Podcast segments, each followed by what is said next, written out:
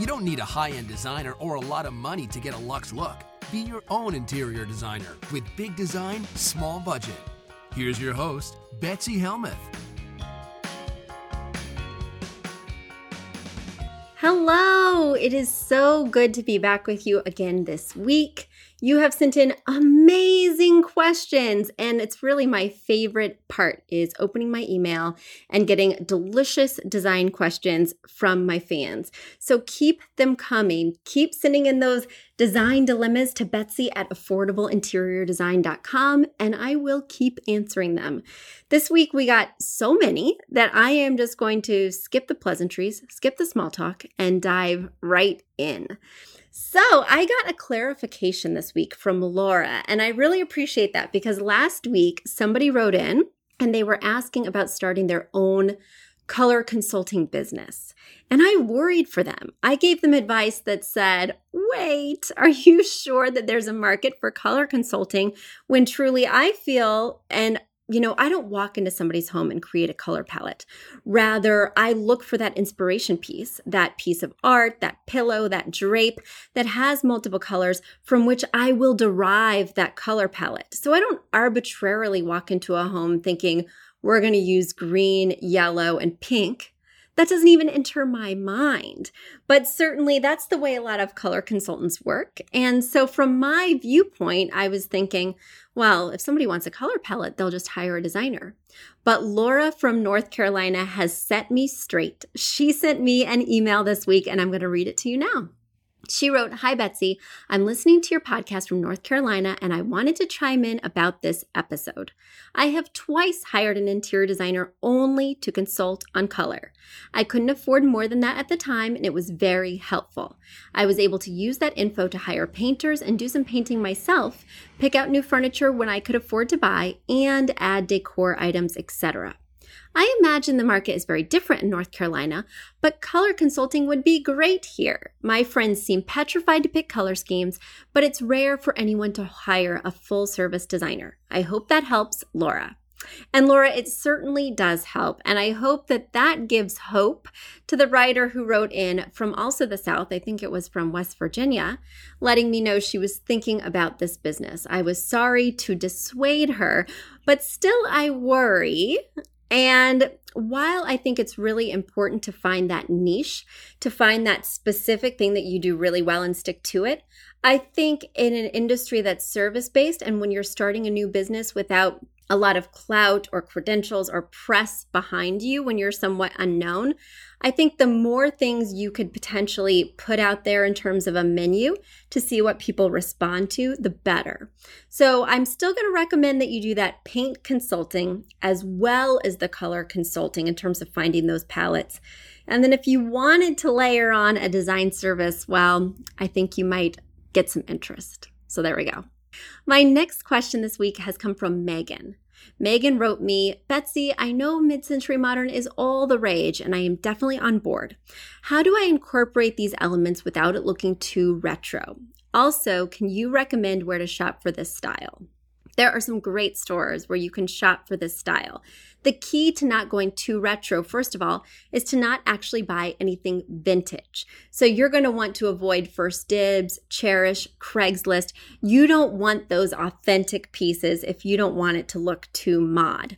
I myself am a mid century junkie. I would love it to look like it was plucked out of the TV screen from the Brady Bunch, my home personally. So I did go on Chairish. I did buy some really specific, authentic mid century pieces because I want that flavor.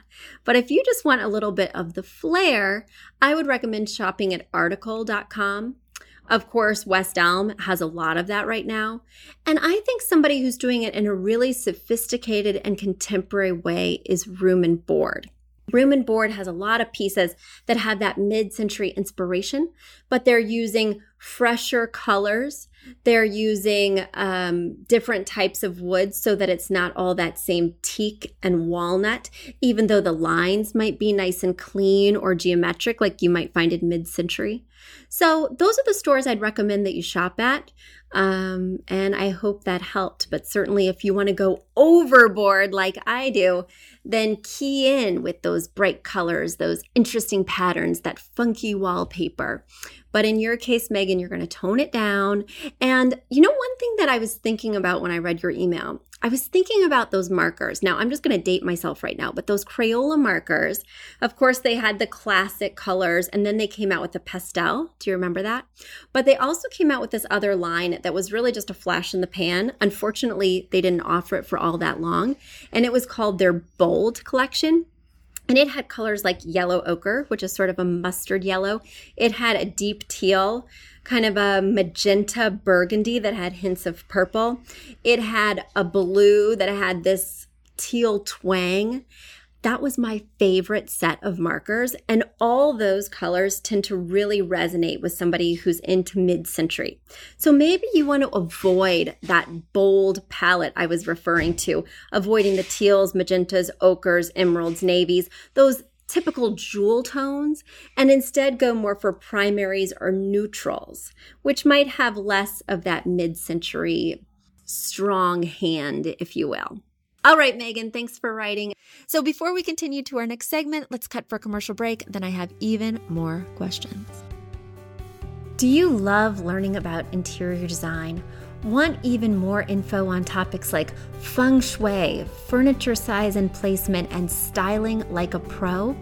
Then you won't want to miss my online classes.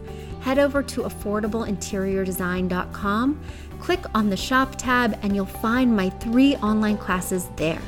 Take them as many times as you like, whenever you like. You'll have all that knowledge at your fingertips for as low as $45 per class. Purchase all three classes and you'll get a complimentary copy of my book. That value pack is only $90. Use promo code PODCAST to get an additional 15% off your entire order. Head over to affordableinteriordesign.com today to get access to your online classes. Let me get to my next question, which came from Lauren. Lauren wrote me this week and she wrote, Uh oh, my husband and I are divided. We've been DIYing our decor with the help of your book and podcast. But when is it time to bring in a professional designer? I think it's time to bring in a professional designer when you guys have stopped making choices at all. So, so many times I see, in fact, somebody just came into my storefront last week and she said, My husband and I have been married for, I think it was 21 years. And we get along in every other respect practically, except that we just really have differing design styles. And instead of angering him or instead of indulging myself, we just don't buy anything. So we have grown up together. We have raised our children together and we've never lived in a home that we're happy with. And that was devastating to me just to be sort of adrift stylistically and to just never buy a pillow because you were afraid of offending your partner. I think when you stop making choices, when you're paralyzed, when you're really worried that it's impacting your relationship on a deeper level, whether it's your relationship with your partner or your relationship to your home, that is time to really call in the professional. In other words, I would think of you know how when you're in the ER and they give you that triage sheet where number one is feeling no pain at all and number 10 is childbirth or kidney stone? Um, where are you falling on that spectrum in terms of your disagreement? If it's anything above a five, I think it's time to bring in a professional. It's time for some ER triage and, you know, with price points being as low as they are, certainly we have a very low rate at affordable interior design, but there's a lot of other companies as well. Getting that professional design advice is more affordable than ever, but also it can help start a conversation. So today we had another client call who booked an appointment and he said, we very well may not buy anything that your designer suggests because we like to look for options on Craigslist. We like to go flea market shopping. We like to garage sale, but we just need an inspiration. We just need a direction. And that's what I think an interior designer can really do for you too, is just set you guys on a path. I told the anecdote of my husband who we get along in lots of different respects and he lets me do pretty much what I want in our home. Thank goodness, or else that would have been a non starter. But he did have some musts. He didn't want it to feel too cold or too unapproachable, which mid century, my preferred style, can sometimes feel. It can feel like I don't want to just jump into my couch at the end of a long day. He wanted something comfortable, even if it still had that mid century vibe. Additionally, he wanted it to reflect something that he really loves, which are the colors of his favorite sports team. So we had to integrate blue and orange for Syracuse in all of our main rooms. And I was happy to make that concession because then I got to pick whatever I wanted as long as there were splashes of those colors. So, is there a way that you guys can find common ground? Can you ask him outside of differing on individual pieces? what he really wants to get out of that design experience. Is he just worried that your modern aesthetic won't be comfortable for him at the end of a long day? Or is he worried that it's going to be so neutral that he won't be able to respond to any colors in the room? Or when his friends come over to watch the game, they'll be like, What is this? Where are the flags, banners? Um, I don't even know what kind of sports paraphernalia, uh, posters.